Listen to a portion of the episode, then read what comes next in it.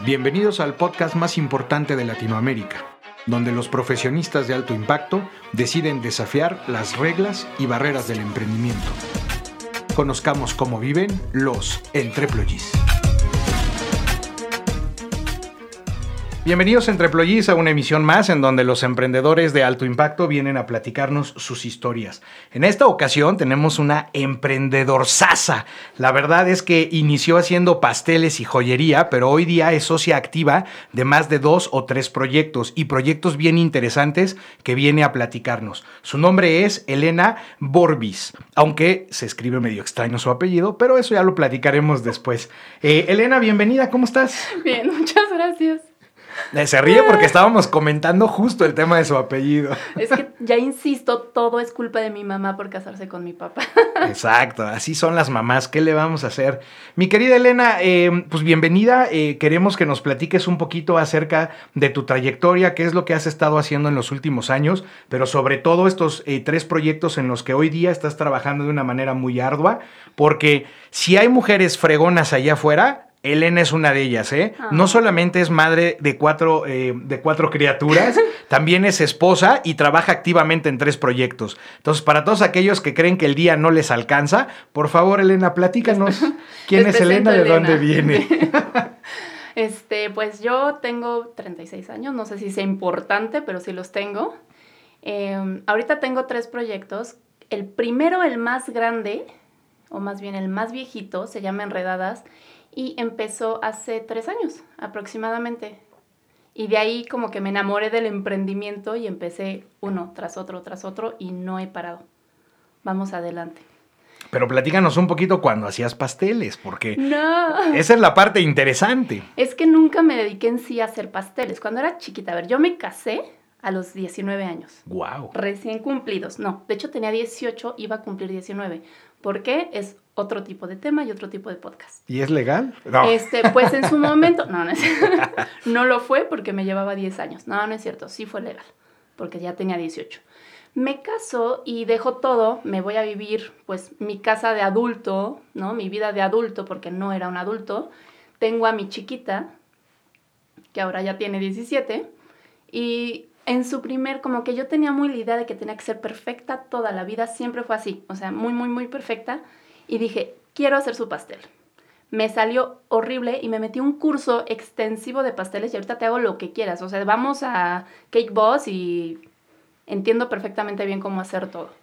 De ahí seguí yo con mi vida de mamá perfecta haciendo pasteles. A veces me los pedían y los vendía y yo sin problema te hago el pastel que tú quieras, como quieras, pero nunca me dediqué a eso. Nunca lo vi como un negocio. Ya más grande me divorcio. También muy joven me divorcio por pura lógica, como que todos sabían que eso iba a pasar. Y un día una de mis mejores amigas me dice, oye, me voy a meter a estudiar joyería porque quiero estudiar joyería, porque no sé qué, y me llamó la atención. Me metí con ella y ¿qué crees? Tampoco me dediqué a eso. Lo estudié tres años. Tres años aleación de metales. Este, te platicaba que mi primer trabajo fue una cartier desde ve y compra la plata, alíala con otros metales, haz una, este, tienen sus nombres, pero ahorita se me va el avión. Un hilito, vas haciendo, lo vas engarzando, la volteas, todo. Y no me dediqué a eso. De repente me metí a trabajar porque estaba divorciada. Eh, me metí a trabajar porque tenía que trabajar y un día me dice mi mamá, mi mamá vive en Estados Unidos, me dice, estás exhausta, no cuidas a tus hijos, vente a vivir conmigo y descansa. Dije, va, me gusta la idea. No, es una mala idea, ¿no? Te van a mantener. Yo voy. Y entonces ya me fui con mi mamá, pero sinceramente me empecé a aburrir. Estamos hablando de que yo vivo en la Ciudad de México, estudio, trabajo y tengo hijos, ¿no?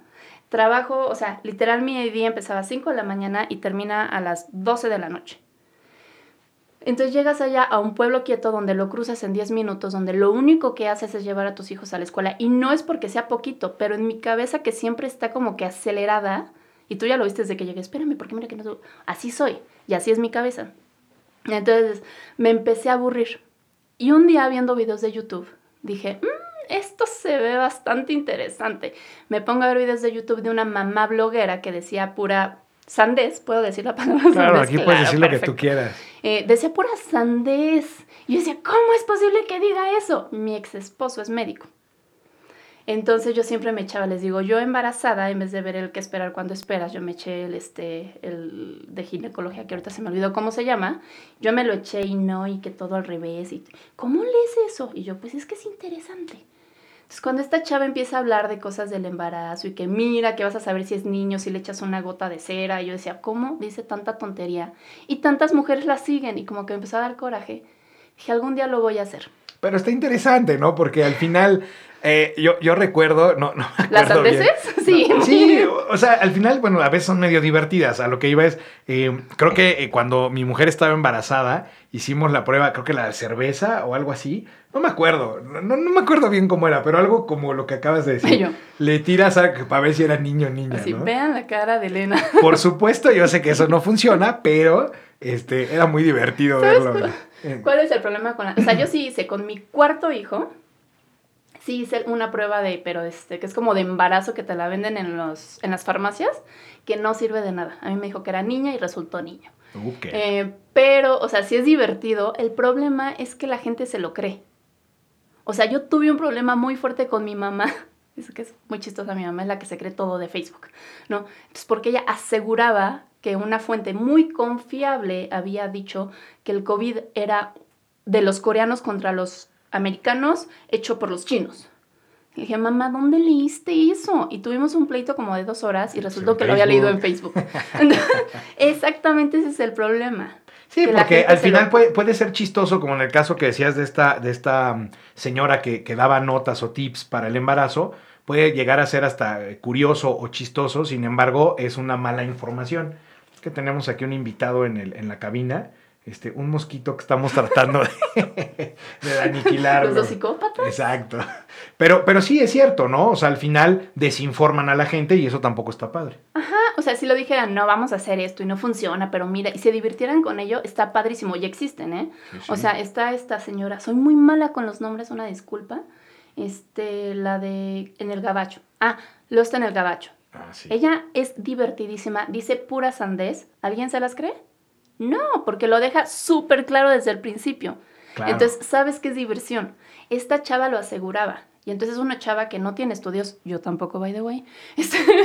Es, una chava que no tiene estudios, que no, o sea, que no está preparada y te está asegurando que lo que haces te va a funcionar.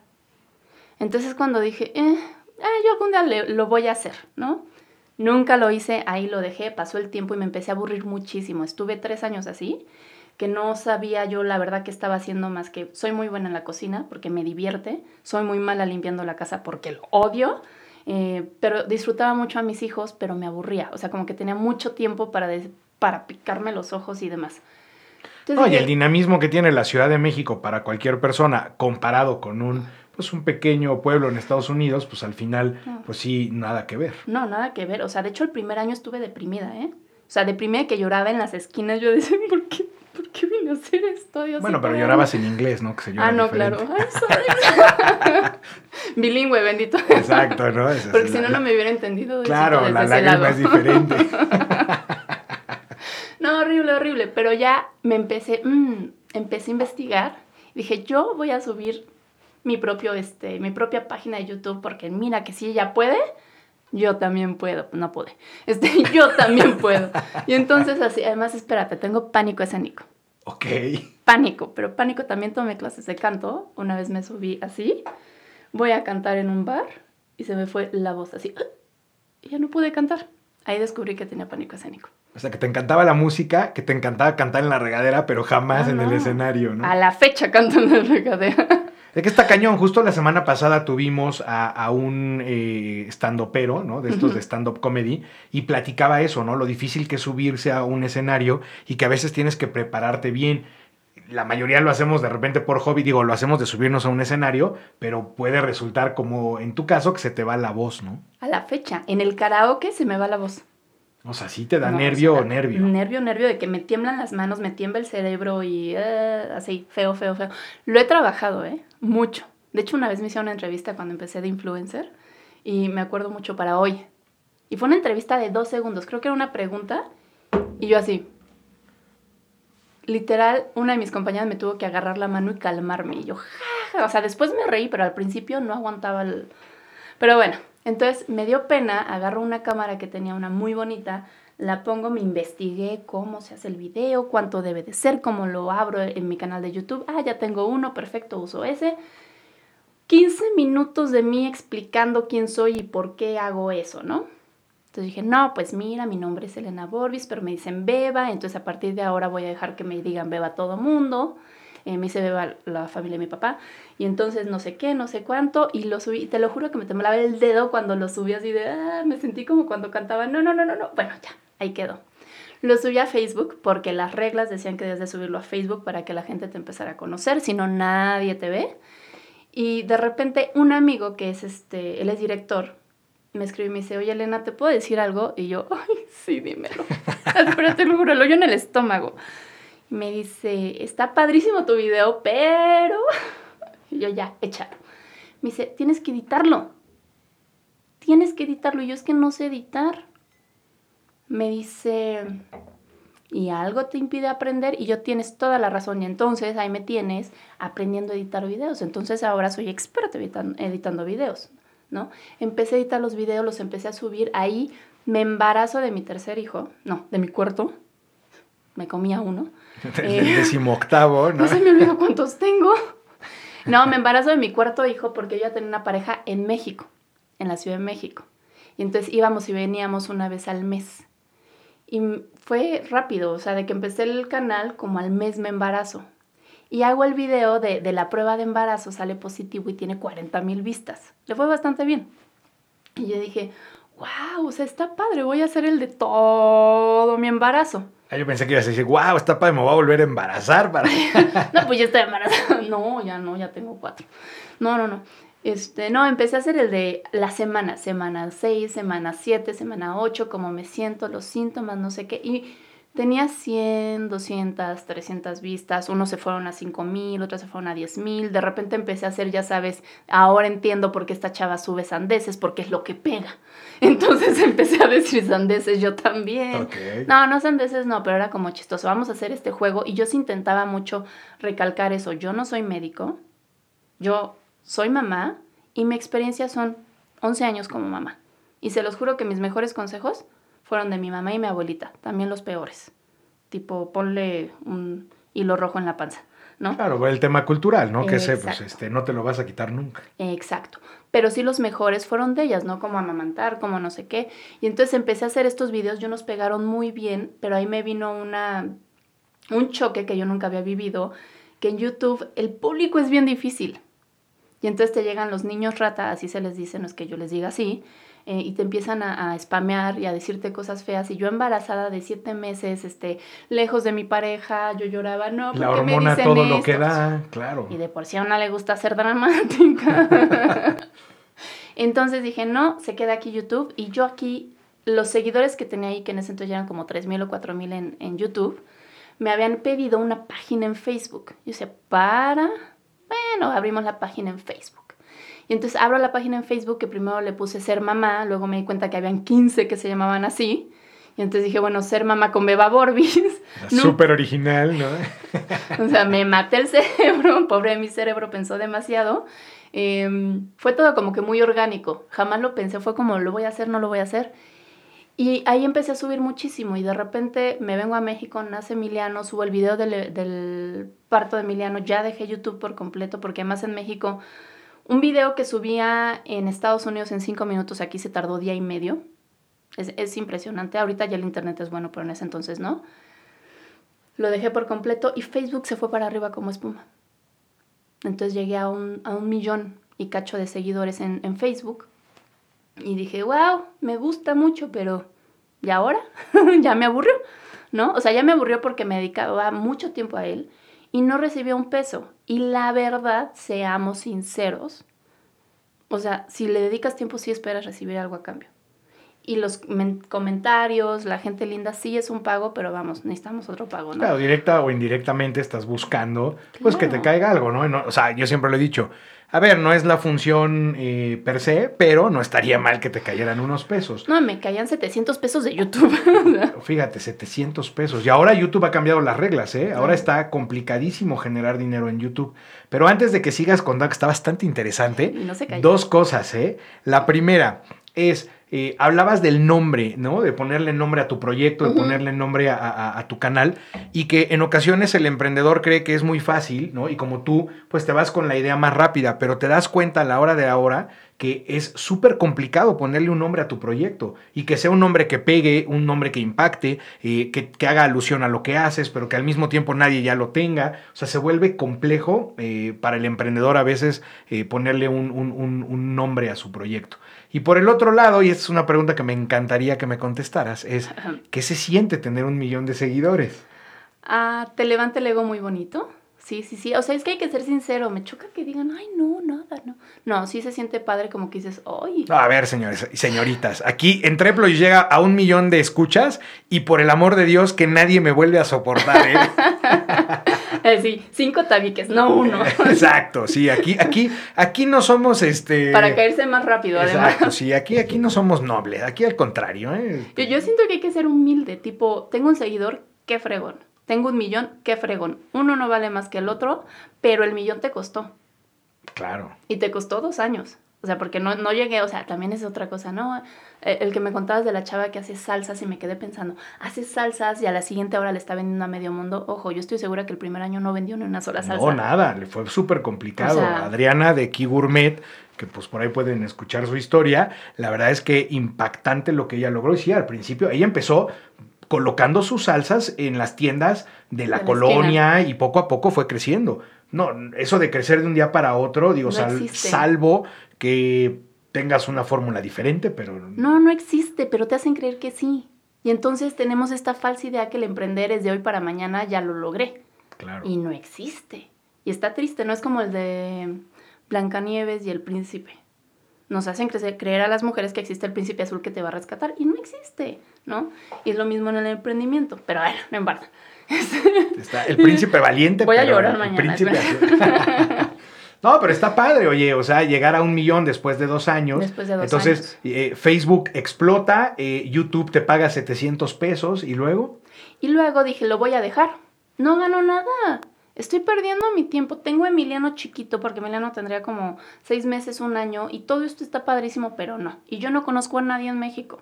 Porque más siempre fui, o sea, fui mamá joven, me casé joven, trabajé, hice, pero nunca hice este, estas redes que sí necesitas, que nada que tu papá te las dé, porque lo dicen, es que tiene todas las redes. No es cierto, tu papá te puede tener mil amigos, pero tú eres el que las hace. Entonces, este, no, te, no conocía a nadie, dije, lo voy a dejar. Y mi hermana, que es relaciones públicas sin pagar, o sea, se lleva con todo mundo, me dice, déjame, te voy a presentar una amiga que es relaciones públicas de Cinépolis.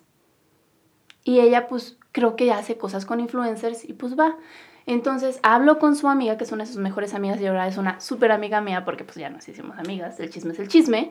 Em, me dice, ¿sabes qué? Yo llevo Cinépolis, pero yo llevo medios más, o sea, otros medios, porque también a los influencers los califican como medios.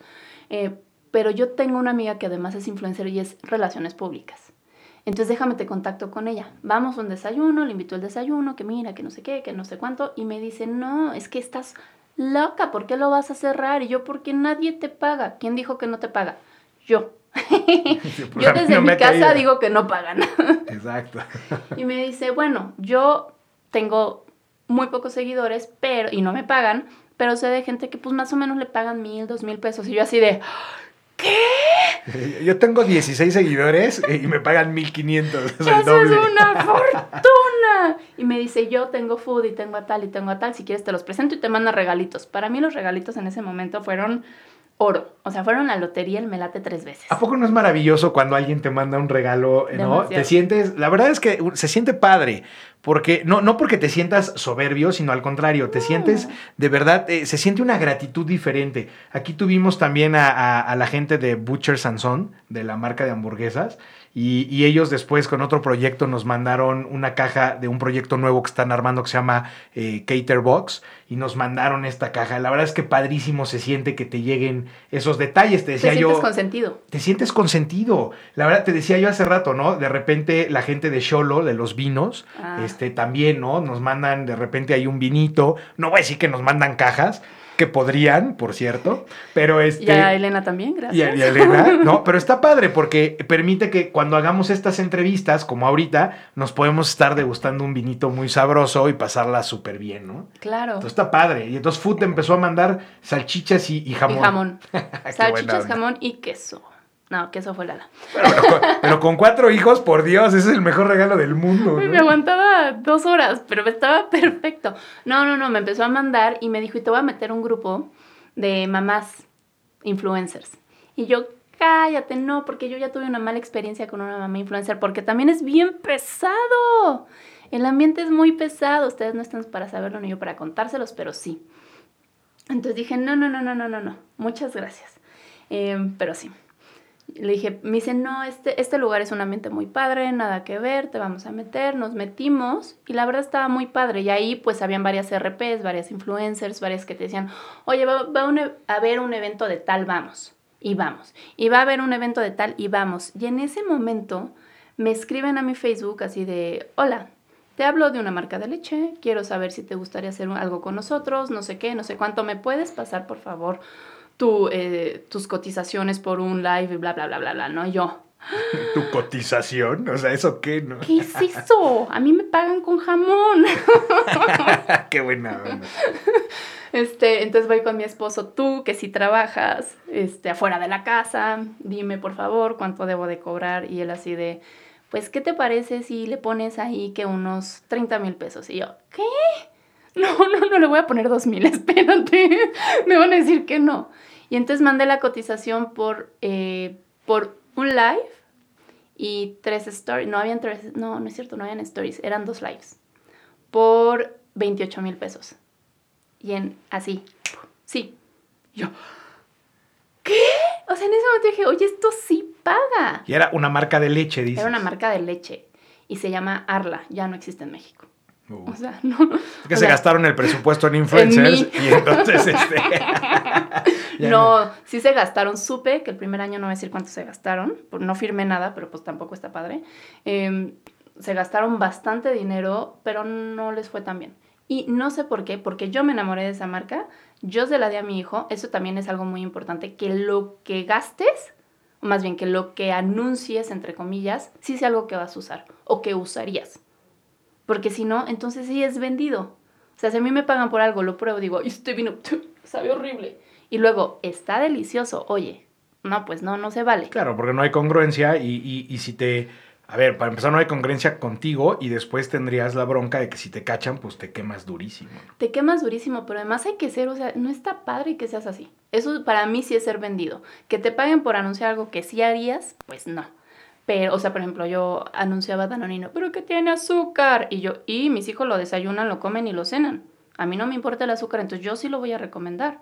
Pero tengo una súper amiga que es healthy y ella ni loca lo come. Ella no lo debería de anunciar, ¿no? Claro. Entonces, sí, porque no hay congruencia. La congruencia, exacto. Entonces, bueno, ya me empecé a mover aquí, aquí, aquí, allá, pero vimos que las chavas no cobraban, que no había una estructura, las marcas no sabían cuánto cobrar, no sabían si 28 mil pesos era mucho o poco. O sea, nadie sabía nada, ni las marcas ni las influencers. Me junto con otras, en este momento era la directora comercial de Marta de Baile, eh, que se llama Fernanda Barbosa, eh, Jimena Férez, que se llama Madreadísima, y Panterita, así le decimos nosotros de cariño, pero se llama Sandra Roche, y yo. Nos juntamos e hicimos un, un grupo, dijimos, tenemos que profesionalizar esto. Y levanta la mano esta pantera, yo hago todo lo que es producción. Vamos a venderles el anuncio, vamos a venderles, ni siquiera el anuncio, vamos a venderles el contenido, pero un contenido bien, no que hay con el celular y la story fea y no, no, no, algo bien, perfecto. Eso que dices de hacerlo bien me encanta, porque algo que nos dejó la pandemia creo que fue eso. Mucha gente empezó a dejar de ser profesional porque podía justificar hacer los live o el contenido desde su casa y dejaron de contratar pues eh, productos o, servicios de, mejor calidad, ¿no? Y creo que eso no está bien. Que yo lo he hecho, ¿eh? Con el celular, pero lo intentas hacer bien, con luz. Lo, lo que ahorita que entramos a tu estudio, lo primero que te dije, ¿y la luz? ¿No?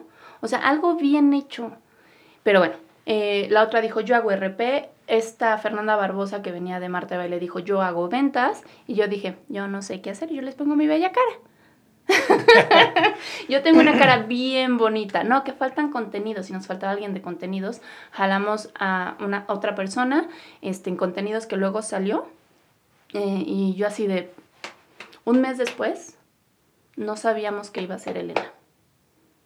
De repente me habla Fernanda Barbosa y me dice, oye Elena, tú eres muy estructurada, bueno, me dice Beba, tú eres muy estructurada, entonces, ¿te gustaría llevar las operaciones? Y dije, va, ¿qué más puede pasar que no duerme en las noches? ¿No? Entonces empecé a hacer todo. Porque cuando ya llevas cuatro hijos, pues ya llevar las operaciones de un negocio, pues da igual, ¿no?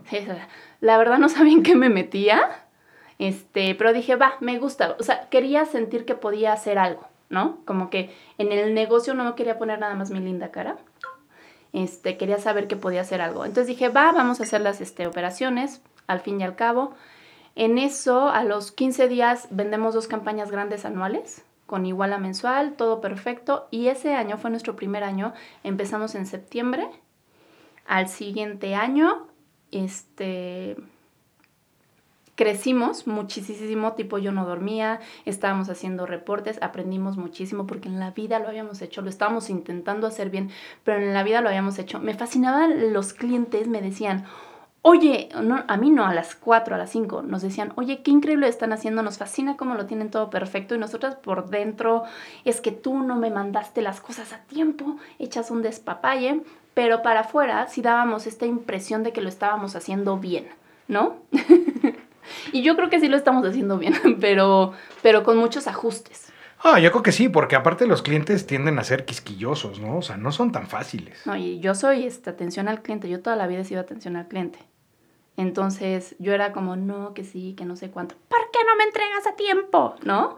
Y, peleándote con tus amigos. No hagan negocios con los amigos.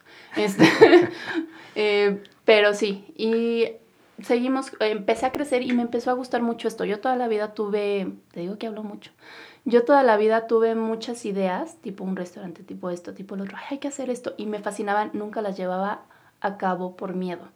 Ay, que porque no está el dinero, consigue inversionistas, no, porque ¿quién va a creer en mí? Ay, no, que no tengo, no, porque nadie me está apoyando. Hasta que dije, oye, nadie te tiene que apoyar para hacer nada más que tú, hazlo. Y entonces cae la pandemia pues en ese momento no tenía tiempo de hacer nada. Cae la pandemia, todas las marcas paran, o sea, paran todo, y lo primero que pues recortan son influencers. Ajá, no, y lo primero que recortan son influencers, o sea, somos el plancton de la cadena alimenticia, de, o sea, no, no, no, no, no. Entonces es como, ah, bueno, teníamos 10 pesos, bueno, tú te quedas 10 centavos, ¿no? Y eso para que no te vayas. Sí. Ahora no tenemos, bueno, tú te quedas, regresamos al jamón. no, te estoy hablando que ese primer año de la nada, este, yo personalmente facturé mucho dinero. Yo. O sea, enredadas también. Más bien, enredadas muchísimo más. Nos fue muy bien y lo hicimos muy bien. En ese momento nadie sabía y nosotros metimos la pauta de qué se debía de hacer. A ver, pero platícanos qué es enredadas para entenderlo bien, bien, ah, bien. Claro, no, Porque, digo, ya, ya vimos cómo, cómo surgió, cómo se estructuró, pero yo estuve chismeando un poquitín y se me hace un proyecto súper interesante, pero platícanos qué hacen en Enredadas. Enredadas es una agencia digital que, de mujeres para mujeres, o sea, que hace contenidos de mujeres para mujeres, llevando todo de la mano, o sea, del corazón con el corazón. Suena muy cursi, y yo soy cero cursi, pero es cierto.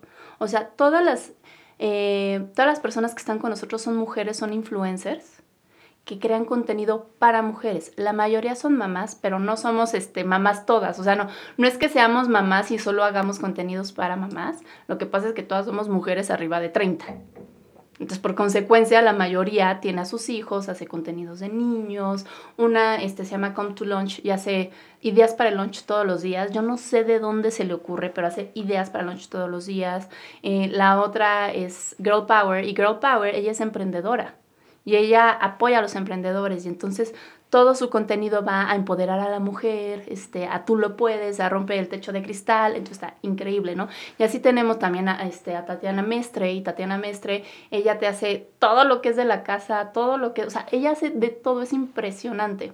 Entonces, bueno, son, es, es una agencia de mujeres que hace contenido para mujeres. Solo para mujeres. O sea, yo llego, tipo, entre employees y digo, a ver, pues yo ya eh, conozco eh, bien aquí a, Elena y entonces voy a, ¿no? Este, a pedir que me cotice, ¿no? Que, exacto, que, oye, pues traigo poco presupuesto, yo no puedo entrar en el perfil porque ustedes solamente atienden mujeres o no necesariamente. No, no, no. Em, cuando decimos para mujeres, es que nuestro público son mujeres. Ah, ok, el target que están ustedes atacando es, es mujer. Ah, eso está. Sí. Ah, qué bueno que lo aclaramos. Sí, o sea, imagínate que el, no sé, el de marketing de, de los jamones. Sí, sí, exactamente. No es mujer y digas, ay, no, pues no. No, porque no eres mujer. No, tampoco, no. O sea, la cosa es que todas nuestras seguidoras, o arriba del 95%, de, porque no sé si saben, pero en Instagram y Facebook te da estadísticas y te da demográficos. Entonces nuestros demográficos son de que la mayoría de nuestras seguidoras, arriba del 90%, son mujeres. Entonces son las que deciden qué se compra, cómo se compra y mi amor, tú te callas porque ese jamón no me gusta, ¿no? Claro. Entonces sí le hablamos a mujeres. Pero sí, yo tomo leche light porque pues en mi casa mi mujer dijo leche light. Y, yo estoy de acuerdo, porque si no se enoja. Exacto, ¿no? Y es eh, jamón de, no, no es jamón, es pechuga de pavo, porque pues tiene que ser pechuga de pavo, ¿no? Efectivamente. Oye, pero yo quiero queso de puerco, eso no. pechuga de pavo, ok. El ranchero sí sabe, háganle caso. Eh, no, esto está cañón, pero a ver, este, está interesante porque son un pool, ¿no? de, de, de, digamos, de influencers, son un pool de pues, de profesionistas, de mujeres que están buscando desarrollar a través de su talento, cada una en su área de expertise, eh, un, acercamiento con las, con las mujeres, ¿no? Llegar de una manera más directa. Me gusta, ¿eh? Yo lo hago y lo explica mejor. Exacto. no, me encantó porque estuve metiéndome un poquito a ver y la verdad es que me encantó el tipo de proyecto. Algo muy parecido a, un proyecto que hace muchos años tuve oportunidad de, hacer un análisis del caso que se llama Victoria 147, ¿no? Este... Pues es, eh, bueno, ella fue una Shark Tank también en, su momento. No lo ubico, pero lo voy a Pero, pero bueno, es, es, un, es un eh, la verdad es que creo que es un gran proyecto porque a ver, nadie mejor para entender una mujer que otra mujer y más si se especializan. Eso me encanta porque en economía se llama el costo de oportunidad y ustedes lo que hacen es que cada una es experta en un canal específico y lo desarrollan completamente. No se meten el pie una al otra, al contrario, ¿no? La una va a apoyar o acabando apoyando la actividad de la que sigue. Me encanta el proyecto, está padrísimo. Sí, la verdad sí, ¿eh? y eso de que las mujeres este, no pueden trabajar juntas es mentira. Nosotras peleamos todo el tiempo y todo el tiempo, haz de cuenta, nos peleamos en la junta, a mí no me gusta así, no sé qué, salimos y te amo, te adoro, todo sigue normal. Creo que esa inteligencia emocional que hemos desarrollado y que nos ha costado, eh, nos ha ayudado muchísimo a seguir con el proyecto. ¿Cuántas, cuántas eh, mujeres, cuántas influencers trabajan en este proyecto? 23. 23. 23. ¿Y lo van a seguir creciendo o este por el momento no? El plan hasta donde nos quedamos era seguirlo creciendo, pero sí queremos hacerlo bien. O sea, empezamos con 12 y muchas se han salido, muchas se han quedado. Em, y muchas han entrado. Entonces sí queremos subirlo. En su momento queríamos llegar a 50 este año pero todavía, o sea, apenas vamos en 24, entonces no sé realmente si lleguemos a esas 50, porque sí estamos muy, muy enfocadas en que sea gente real, sea gente congruente, que no, se, que, no diga, ay, sí, yo voy a ir con tal, aunque no, o sea, no, realmente tiene que ser algo que te guste, que estés de acuerdo, em, chavas con las que podamos hacer, pues que tengamos la misma idea y la misma meta, ¿no? Realmente. O sea, tienen como algunos perfiles por decirlo así, de los otros 25 que les falten. O sea, por un ejemplo, no sé, a lo mejor dicen, no, es que nos hace falta una chica que sepa de automóviles, por decirte algo. Eh, no ¿O no lo tienen todavía tan claro los perfiles que hacen falta? No, tenemos, este, fíjate que muchos son parecidos. ¿eh? Ahorita que dijiste, no se ponen el pie, no nos ponemos el pie, pero no porque no nos parezcamos. No nos ponemos el pie porque somos equipo. Claro. Y entonces, em, realmente, a lo mejor yo hablo lo mismo que tú, pero no hago match con la misma marca que tú. Y a lo mejor sí, y la marca nos contrata a las dos, porque una marca nos puede llegar a contratar hasta 10, no solo a una. Entonces, no, no va tanto por ahí, pero sí tenemos ahorita como 10 que están, eh, haz de cuenta, si la marca llega y dice, me fascinan estas chavas, pero necesito a la que sepa de automóviles, vamos a saber quién sabe de automóviles. Y por lo mismo de que ya metimos a varias chavas que a la mera hora no hacían match, ahorita traemos como que las chavas que están haciendo partner con nosotros, pero todavía no son enredadas. Es lo que estamos haciendo. Y entonces ya que vemos que si hacemos match, que todo está padre, porque realmente meter un clúster es difícil. No es de, ay, sí, tú pásale, estás en tu casa, sé bienvenida. No, es ven, vamos a hacer fotos, vamos a hacer tu media kit, necesitamos tu información, vamos a conocernos. O sea, es, es todo un proceso que lleva también tienes que aportar red de contactos, N cantidad de cosas. Claro. Ah, yo les voy a recomendar una chica súper profesional que hace poco la entrevistamos. Se llama Leslie González Kennedy. Ella ha corrido este, pues, autos de carreras y hoy día pues se, vuelve, es medio también ya influencer en el tema de los automóviles. Tuvo un programa en Fox Sports y... No, Cállate, la voy a seguir. La verdad es que está maravilloso. Sí, ahorita te paso sus datos. No sabes qué, eh, eh, qué mujer tan extraordinaria, ¿eh? Y la verdad es que pues la está rompiendo. ¿Cuántas mujeres conozco que realmente se suben a un camión, a un coche, a un... Y, y, todas las semanas igual va, va compartiendo. Por eso ese proyecto Enredadas me, me hace de verdad extraordinario. Y por eso tenía muchas ganas de que vinieras a contar. a contar sobre enredadas. Exactamente. Ya luego, fíjate, luego podemos armar un. Si te traes a las 20. No, qué locura. No, mejor no. No creo que quepamos, pero estaría padre. hacemos acá un súper evento de. No, estaría cañón. Así, nunca habíamos peleado hasta que no cupimos en la cabina. Exacto, ¿no? Este, Oye, me toca a mí. Oye, eso está padrísimo. Aparte de enredadas, ¿qué más estás haciendo? Ah, pues justo cuando llega la pandemia, caen. Ahorita ya se está retomando todo bendito sea Dios, perfectamente bien, eh, cae y yo quedo dos meses sin hacer nada. Ya quedamos que cuando Elena se aburre, su cerebro se vuela, ¿no? Entonces empecé, imagínate, no, que sí, que vamos a hacer un, este, porque empecé a ver en los chats de mamás que estaban diciendo, te llevo el súper de la central, no el súper, te llevo la central a tu casa. Y yo intenté pedir tres veces y era un dolor de cabeza no contra las personas que lo hacen, pero para mí que soy millennial y que todo lo quiero rapidito, pelado y a la boca, se me hizo terrible y dije, vamos a hacer una aplicación. Una aplicación que agarre y lleve todo lo de la central a tu casa. Perfecto le hablo este, a una persona que tiene una agencia de, medios, le hablo a mi hermana, porque mi hermana tiene que hacer algo conmigo, digo, te digo que realmente uno no piensa lo que hace hasta que lo hace. Pero dices que es buena en relaciones públicas. ¿no? Ah, buenísima. Se lleva con todos y por todo. Entonces dije, no, mira, les hablo y les dije, se me ocurrió esto, lo hacemos sí o sí. Va, pero necesitamos financiamiento. Boom, estamos hablando de una aplicación, ¿no? No es cualquier cosa. Pues yo pido un préstamo va, yo, yo, Elena.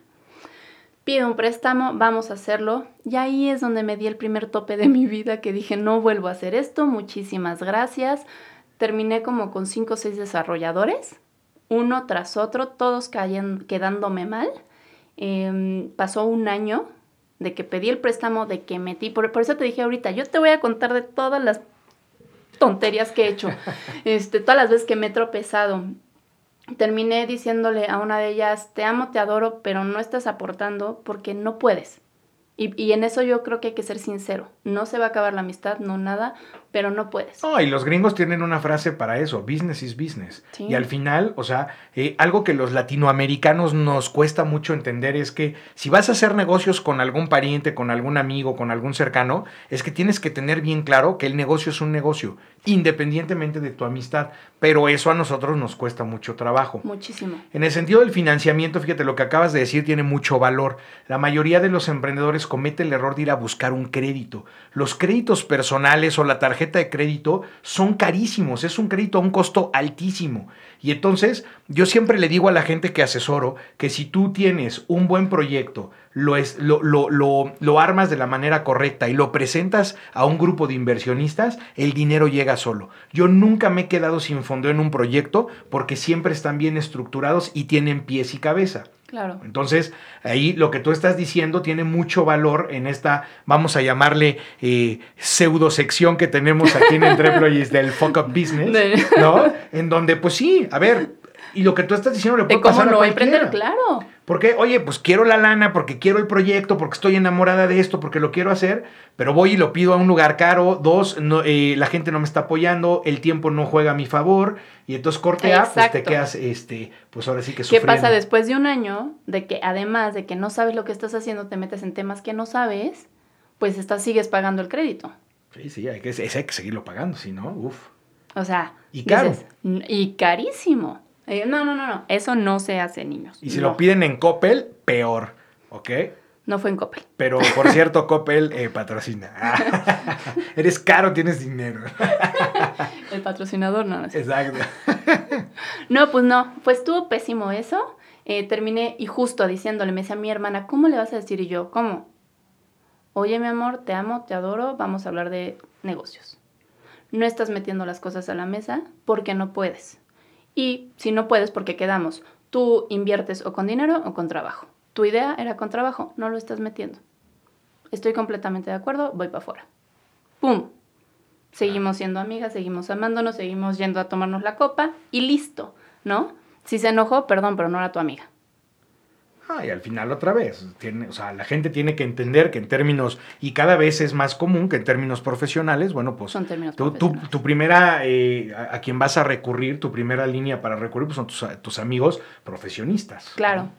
Y pues ahí quedó, este, ya por fin conseguía a un desarrollador bueno. Ah, no, espérate, porque yo no entendía nada de lo que me decían los desarrolladores, decidí meterme un curso de desarrollo de aplicaciones, porque pues ya metí joyería, este canto, Pasteles. pasteles, pues ¿por qué no desarrollo de aplicaciones?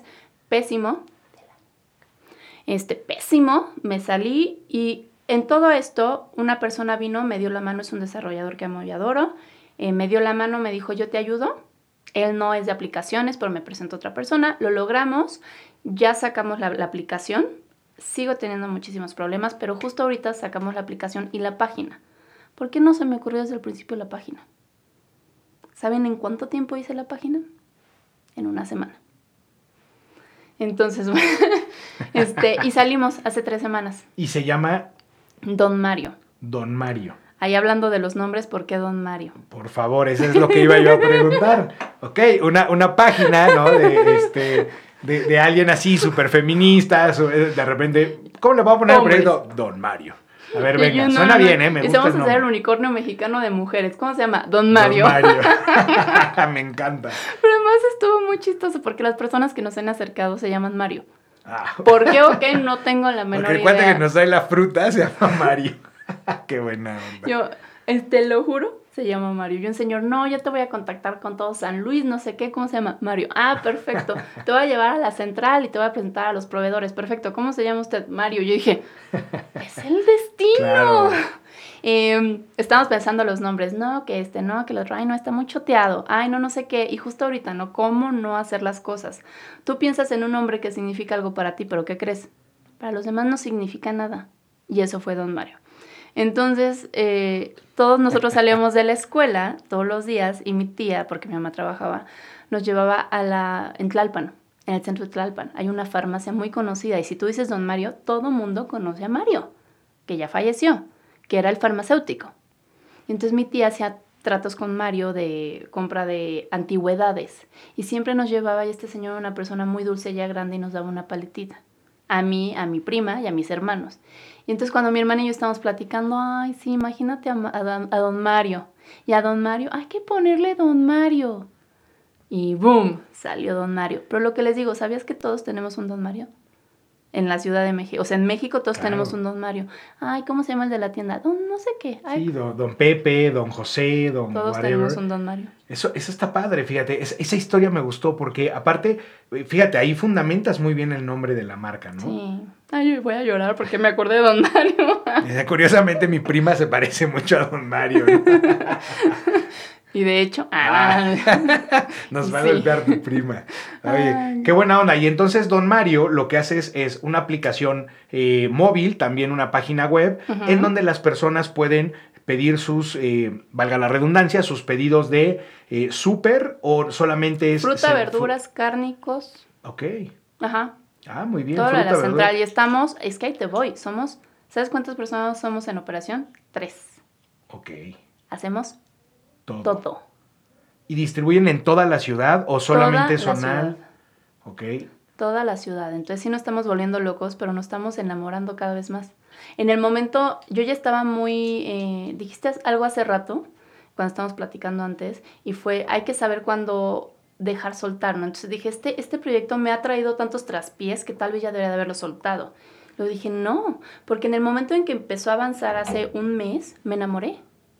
Dije, no, sí, o sea, esto sí va a funcionar y tienes que recordarte que va a funcionar, que va a funcionar, que va a funcionar, porque sí lo está haciendo y está yendo poquito a poquito, pero lo está haciendo. Entonces, sí, hacemos todo nosotros, a toda la Ciudad de México y todo lo que es de la central diario estamos metiendo nuevos productos. Eso sí, como nosotros somos solo tres, estamos metiendo nuevos productos diarios. ¿Y son competitivos? O sea, hablo en, términos de precio. En términos de precio. Pues es ahí donde puede haber una, una... Y digo, no lo digo por molestar, lo digo realmente porque, eh, eh, como bien lo dijiste, hubo muchos, muchas personas que empezaron a sacar este tipo de negocios, pero que luego de repente pues, se volvía caro o complicado o algo. Y yo, cállate, odio decir eso y siempre lo digo, cállate, que se me ocurre, ya a los dos meses sale la primera. Y yo, ¿qué? Pero a mí se me ocurrió primero. Y yo con peleándome con el desarrollador. Y pasa a los tres meses sale la segunda. Y yo dije, no, yo que creí que era original. Mi mamá me mintió. claro, bueno, la Ciudad de México es un mercado enorme. Enorme, y nadie se pone el pie. Somos competitivos, sí, con nuestra, este, nuestra competencia directa, que son estos e-commerce, o sea, bueno, estos marketplaces, como le queramos poner. Lo que es este, los supers, no. Pero yo ya he visto que es el plus. O sea, si yo voy y pido un kilo de jitomates a lo que es el super, no sabe igual que al que le pido a uno de estos lugares. No, no, no. A ver, la diferencia. completamente la diferencia de la fruta y la verdura, independientemente de la carne, que vamos a dejarla en un segmento muy, muy aparte, la fruta y la verdura sí son muy diferentes de la central o de, o de pues, digamos, de, de, la verdulería, ¿no? A eh, lo que te ofrecen en el supermercado. La verdad hay una gran diferencia. En tamaño, en sabor, en, precio. En color. En, color. O sea, yo, yo me acuerdo que agarré y empecé a pedirme yo a mí misma. Y regaño a mi marido si se le ocurre pedirle a, cualquier súper. Y no es por mala onda. Yo le dije, oye, ¿cómo esperas que los demás te compren si no te compras tú? ¿No? Entonces, este, sí, yo misma me compro nada de que yo por abajo, no, yo misma me compro. Soy muy como que partidaria de eso conmigo y con los vecinos. Yo hago un pedido hoy día, me meto a tu página y tú eh, me entregas el día de mañana. Mañana. Ah, eso está bueno. Es de un día para otro. Y eh, obviamente ustedes no tienen una bodega, no tienen inventario, ¿o sí? No, tenemos una bodega, pero más bien es un CEDIS. Okay. Es un centro de distribución.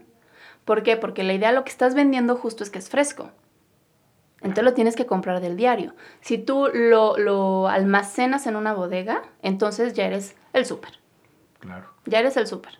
O sea, es, eh, hablando en cuanto a operación, es más fácil, es más barato y por eso el súper aguanta, digo, además de la cantidad de, productos que compran. Yo le decía a, a, Mario, el que nos lleva a la central, que es comprador, y le digo, em, oye Mario, ¿por qué si, porque me estaba contando, no, tal compra aquí, tal compra acá, ¿no? Yo dije, ¿por qué si ese monstruo compra aquí, sabe tan fea su fruta? ¿Por qué los aguacates están siempre verdes? No me dice, ah, porque los refrigeran. Es lo mismo, pero lo refrigeran. Entonces, si tú empiezas a caer en ese juego por ahorrar dinero, sí es un negocio, pero también estás vendiendo algo. Entonces, bueno, sí somos competitivos, con, el segmento que es competencia directa. Con lo que es este ya Supercenters y eso, la verdad no, porque de repente sacan unos precios ah, que dices, a ver, ese no entiendo. Ah, y es para otro mercado y es para otro tipo de La calidad. Aquí lo que a ver, mi querida Elena, aquí en Entreploy siempre les preguntamos acerca de hábitos, porque los mm. hábitos son importantes. ¿Qué hábitos consideras o considera un influencer como tú, verdad, que debe de tener alguien a la hora de emprender? Ser constante, saber que no es fácil, o sea, eso no es un hábito, pero es algo que debes de saber. Empaparte de antes de algo que yo no sabía. Fíjate lo tonta que soy a lo que me metí, ¿eh? Yo no sabía ni siquiera que había que ponerle términos y condiciones a una aplicación. Cuando de repente se le enseño muy emocionado a un abogado y me dice, está increíble, pero no lo encuentro. Y yo, ¿qué no encuentras? Los términos y condiciones. ¿Qué vas a hacer cuando te demanden? claro. ¿No? Entonces, empápate bien de lo que vas a hacer antes de hacerlo y antes de pedir el crédito. No pidas un crédito. Y en cuanto a eso de te tienes que levantar temprano y te tienes que acostar tarde, es verdad. No hay más. Sí, porque te vuelves todo lo al final. Y luego, pues tú que traes eh, el tema familiar, luego aparte eh, contribuyes en, varios proyectos y con este nuevo proyecto de Don, Don Mario, eh, pues la verdad es que sí, el día a día de ser bastante complejo. Por eso es que eh, dijimos, vente más tarde, te invitamos una copita de vino para que te relajes, ¿no? Y ahora que ya está más relajada y que ya nos platicó mucho acerca de sus proyectos, pues vamos a pasar a la sección que más nos gusta en Entreplogis, que es la de bajarle el azúcar a los invitados a Uy. través de nuestro juego de mesa maratón, ¿no? Este juego de mesa que es icónico para todos los latinoamericanos y que la verdad aquí todos los capítulos le hacemos un gran homenaje porque es el mejor juego de mesa 100% mexicano y también pueden escuchar. Ahora sí, hoy en este capítulo he hecho 20 mil comerciales, pero este, también pueden escuchar al creador del maratón en nuestros capítulos. Me voy a ver como Peña Nieto con lo del libro y la, la Biblia, lo juro por Dios. ¿A poco no es maravilloso? Entonces te voy a, te voy a, eh, a ofrecer una tarjeta, escógela y eh, me vas a decir un número del 1 al 6 y yo voy a leer la pregunta. Ah, ¿no te la doy? Sí. Sí, sí, pues sí. la- sí, no quiero, yo, que- yo nada más quiero decir que me rehuso a esto y no porque sea ignorante, sino porque tengo mala memoria. Ah. Dale. No importa, el capítulo pasado a la casa le fue muy mal, entonces no te preocupes. Eh, un número del 1 al 6, mi querida Elena. Cuatro. 4. Dos kilómetros, esto va a estar rudísimo. Oh. Dice, poetisa griega. No, ya, no. Nacida en Lesbos hace 26 siglos, considerada como la primer mujer que alcanzó celebridad literaria. Vaya, qué bonita historia. No, preciosa, no tengo la menor Ay. idea. ¿Y sabes qué? Está, está padre el nombre. Yo tampoco sabía quién era. No, no, no, no. es sé. más, fíjate, te la voy a poner, así te voy a dar pista. No, no, Tocan no el sé. timbre, estás con tu... eh, ¿Cuántos hermanos tienes? Ay, somos muchos. Bueno, cinco. ok. Están los cinco, tocan el timbre y ¿qué dicen todos? ¿Quién es? No, bueno, o sea, para que antes de que vayan a abrir, todos Ah, dicen, tocan. todos dicen, no, bueno, te voy a dar la Safo, ¿Eso dicen Safo? Safo, ¿no? Ah, y dice Safo, no, ¿no? Es, que, es que en mi mundo es quién cambia el pañal del bebé. Safo. Ah, esa- ah, bueno. Su- suena mejor. Es que, bueno, no sé. Ok, va. Esa, Safo. eh, así se llama esta poetisa ¿Así griega. se llama? Safo. Sí, creo que está padre el nombre. En la vida había escuchado. A mí me encanta porque Ahora aparte me aprendo mucho de esto. No tenía la menor idea. Pues la próxima vez que pienses y que diga alguien Safo, te vas a acordar de esto. Poetisa griega. ¿Eh? No creo que pase, pero es bastante interesante. Eh, bueno, que mi hermano es fan y siempre me hacía perder el desgraciado, porque se las aprendía de memoria, porque tiene memoria fotográfica. pero te vamos a dar otra. otra. oportunidad. Venga, otro número que no sea el 4, del 1 al 6. Yo cuatro. Que no sea el 4. Safo. Safo. Eh, uno. Oh. Uno. Ah, es que agarraste una tarjeta súper compleja. No, agarremos otro. Nombre del príncipe, no es cierto, nombre del principal colegio religioso de los aztecas al que asistían sacerdotes y nobles. Madre santa, de verdad está ruda esta tarjeta. Uy, y yo babazo. Eh, Yo esperando a que me la dé. A ver, ¿Otra vez? no va a pasar, sí. Nombre del principal colegio religioso de los aztecas al que asistían sacerdotes y nobles. Bueno, No sé, o sea, es, Esto, que es más, se lo preguntas al secretario de Educación o la secretaria de Educación, no se la sabe. aquí este, intentando justificar mi ignorancia. Ok, Calmecac. Oye, me suena. Suena una, una escuela. Sí, pero no teníamos ni idea, la verdad. No, no, no, no, no, claro. Pero bueno, la tercera es la vencida, en la tercera nadie pierde, venga. ¿Por qué no ves tú cuál está más fácil? No, no, no, venga, venga, porque yo te voy a dar la revancha. Voy a sacar mi Ah, tarjeta ya me está gustando más y entonces. tú me vas a preguntar los mismos números que tú estás Google? escogiendo. No, no podemos sacar Google. Venga, Seis. 6. ¿En qué isla del lago de Páscuaro hay, un monument, hay una monumental estatua de José María Morelos? ¿Tú sí sabes? Oh, bien bonito ese lugar. eh. ¿Pero sí sabías? Este, no, la verdad no. ¿En qué isla? Sí, De Páscuaro. de Páscuaro. Pátzcuaro. Pátzcuaro. Sea, ahorita que te diga el nombre, vas a decir, ah, claro. O sea, el nombre lo ubicas muy bien, pero sí. eh, Pues sí, En- es isla, es en el mar. Janitzio. No, tampoco lo ubicaste. ok. Mi entonces cara no. fue así de- Sí, su cara fue de. Ah, ¿de qué está hablando? qué buena onda. Una tarjeta súper difícil, ¿eh? Pero te voy a dar la revancha para que veas Te que. juro que si hubiera sido una fácil, hubiera perdido. A ver, venga. Ay, qué oso. Primero, el, eh, pediste que el, el 4, ¿no? A ver, venga, la número 4. Ok. Ah, ok. Cuatro, dos kilómetros.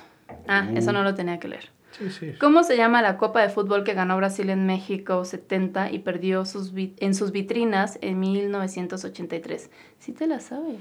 ¿Cómo que cómo se llama la copa? Pues la ¿Cómo copa del se mundo. llama la Copa de Fútbol que ganó Brasil en México 70 y perdió en sus vitrinas en 1983? Esta yo me la sé. ¿Será la copa del mundo? Ah, no, no me la sabía. No, yo de fútbol, aquí siempre lo he dicho, perdón, pero cero. ¿Será la Copa América? No, la, Yo pensé lo mismo, pero no. la Copa del Mundo será, ¿no? Pues tampoco. A ver. Se llama Copa Jules Rimet. No, en mi vida había escuchado yo eso, por el amor de Ay, qué Dios. bueno, somos dos ignorantes aquí. A ver, venga. Primero fue la 4, luego eh, la... eh, ¿Cuál es la otra que te leí? Mm, ¿La 1? No, la 6, ¿no? Te dije que tengo mala memoria. Ah, sí, la 1, la 1. Ah, ay, no, esto está muy fácil. A ver, venga, igual y no. Pa- no sé. Palabra que sirve para indicar el lugar de origen de una persona o cosa. Palabra. si andamos muy mal. Es la copa de vino ¿nacimiento? porque no es de cholo, entonces nos está haciendo daño. Lugar de nacimiento. este, Palabra que sirve para indicar el lugar de origen de una persona o cosa. Está medio confuso, entonces ahí te voy.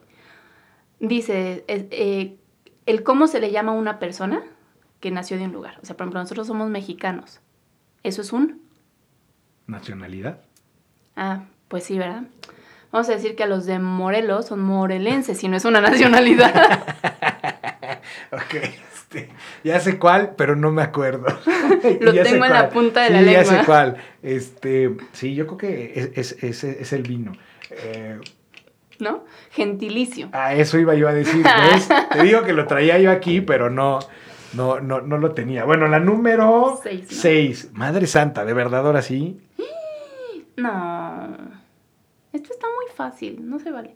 ¿Cuál de sus muchos delitos llevó a la cárcel al célebre gángster Al Capone?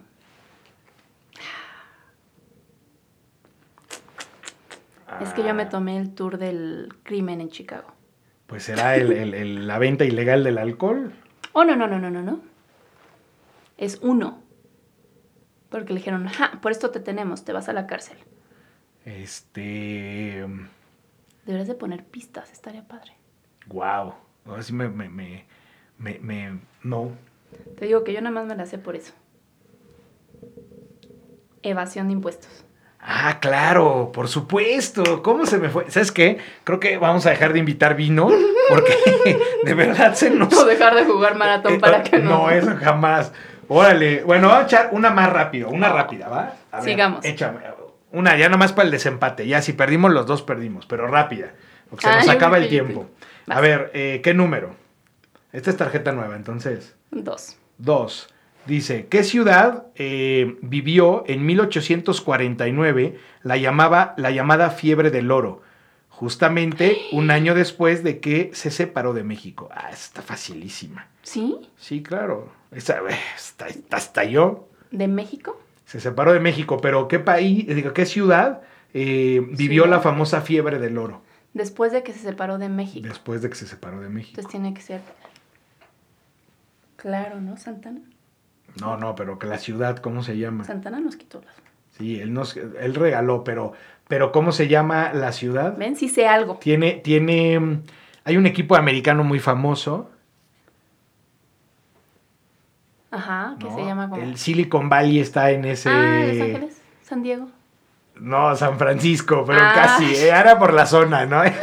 sí era en California, estuvo bien. Ok, Ay, yo no sé dónde está Silicon Valley. a ver, venga, yo la dos, ya, Ay, ya. aquí, o, o los dos, o los dos nos vamos, este, tristes. ¿Haciendo el ridículo? Exacto. Ok. Las cruzadas fueron guerras por motivos religiosos que tuvieron lugar entre los años de mil no- 1095 y máximo aprox. Ah, ok, que yo tengo que decir el año. Entre 1095 y... No, Este- esto está mal. Ah, no, sí está bien. Este... Ah, ok, ok, ok, ok. Las cruzadas fueron guerras por motivos religiosos que tuvieron lugar entre los años de 1095 y quieren que digas aproximadamente cuál fue el máximo. Ah, pues será hasta el 1600. No. Vientos. Menos. ¿1400? Menos. ¿1300? Ne. Mil no, mil, dólares. 1300, pero no. Más o menos. 1270. Qué bárbaro, ¿no? Estamos muy mal. Ahora sí, ya van dos al hilo, que en Entre Employees la casa cero le va bien. Pero bueno, la verdad es que está bastante entretenido. Fíjate, ¿eh? te vamos a mandar un maratón para que te pongas a practicar con, con todas las del equipo de, este, de Enredadas, ¿no? Y no es tan ignorante. Este, no, no, para nada. No, pero para que, para que cuando vengan las demás sepan a qué vienen.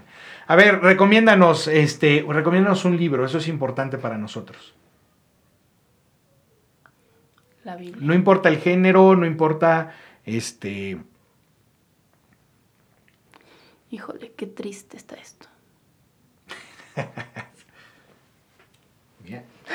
el mosco, el mosco. Vamos a cambiar la... com- Ok. Recomiéndame un libro. Quiero aclarar que sí leo y leo mucho. Tipo, un libro cada tres años. No, no es cierto, leo más. Yo mucho, uno cada 10 años. Ah, ok, sí. Pero soy pésima para los nombres. Ok, pero algo más o menos que te digo, no Entonces, a mí realmente lo que me gusta, o sea, a mí lo que me gusta leer son novelas. Ok. Odio los libros de superación personal. Todas mis amigas empiezan, ¿ya leíste este? Y yo así, claro que no, para que te digan que debes de ser feliz, yo solita me lo puedo decir, ¿no? Este, entonces sería cualquier libro que sea una novela que me entretenga, que sea una película, me lo puedo devorar, así, pero devorar en una semana. Todas las noches, porque pues ya quedamos que en el día no Novela tengo romántica, tiempo. novela... Novela romántica. Eso es lo que más. No, no, no, no. La novela romántica que tú quieras, poner el nombre, te lo juro que me va a gustar. Ok, 20, 20 sombras de Grey no es, modela- no es novela romántica, ¿ok? Entonces, ¿Cómo? este... Ah, no, entonces olviden mis recomendaciones. Ah, no es cierto. Ok, muy bien, mi querida Elena. Danos tu, tu, tu tagline de vida, la frase que inspira todos los días a ser una mejor emprendedora, una mejor influencer eh, a Elena. Veniste a ser feliz. O sea, veniste a ser feliz. Y entonces si no haces lo que te hace feliz, no eres nada. O sea, no es mala onda, pero veo a la gente haciendo cosas en la vida que lo sufren, van al trabajo sufriendo, van a la escuela sufriendo, tienen hijos sufriendo. Si no quieres tener hijos, no tengas hijos. Si no quieres estar casado, no te... haz lo que te haga feliz. Si te da dinero o no te da dinero, eso va a venir después. Porque, ¿qué crees? Hay gente que hace lo que odia y sigue sin dinero. Entonces, eso es la- lo que yo me recuerdo todos los días, que llegó en un momento que estaba como que mal, eh, con mi crisis existencial de los 50 a los 30, que dije, ¿a qué viniste? Y dije, no, vine a ser feliz y es lo que voy a hacer toda la vida. Eso está padre. Yo soy de los que cree eso. Uno tiene siempre, siempre que hacer lo que te hace feliz. A lo mejor es en ese momento algo en particular y después cambia, pero Claro. siempre tienes que hacer cosas que te hagan feliz.